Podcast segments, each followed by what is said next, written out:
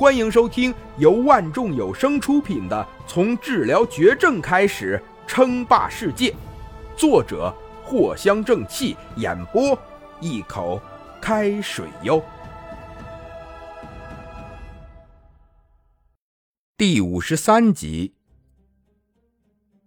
这三个是林峰特地挑选的一套，基本上是林峰最为青睐的目标。林峰甚至都已经想到，在未来的某天，自己身处千米以下的超级基地，结果全球都没有任何发现。还不仅仅如此，另一套，第一个超建筑级重机械生产厂，价格三百；第二个克隆人工程师，快速从系统中兑换出工程师的胎种，价格八十。第三个克隆人次级士兵，快速从系统中兑换士兵胎种，价格五十。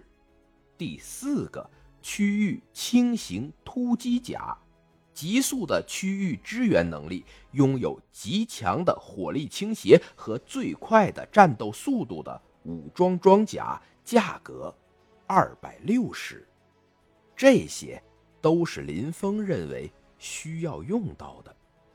一旦前往国外的混乱地带发展，这些可都是必须的。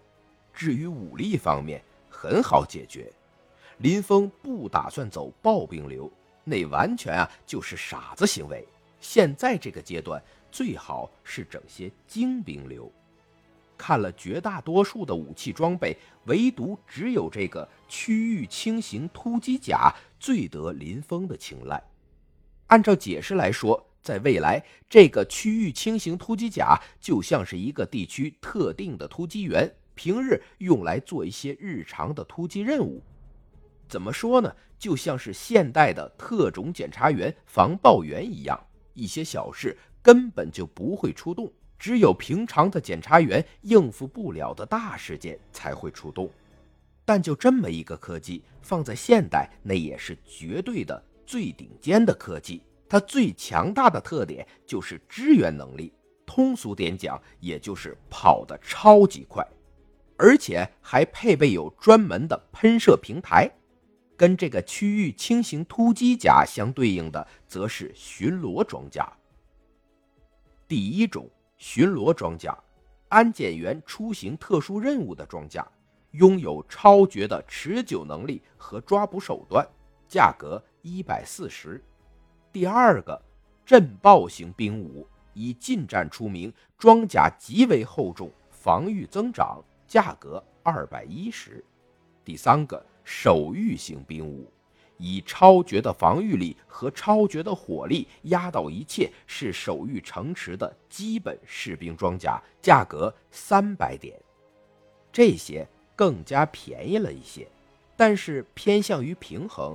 就相当于现代的检察员吧，但是在林峰想来一点用都没有，只不过是一个配手枪，一个配装甲。至于后面这两个都不太适合林峰，但是也有可能会用到，所以林峰都记录下来，以防可能需要用到的时候。现在林峰手中有着三千多一些的能量点。再加上兑换一个培育平台，还能剩下几百。没有犹豫，林峰直接全部兑换出来。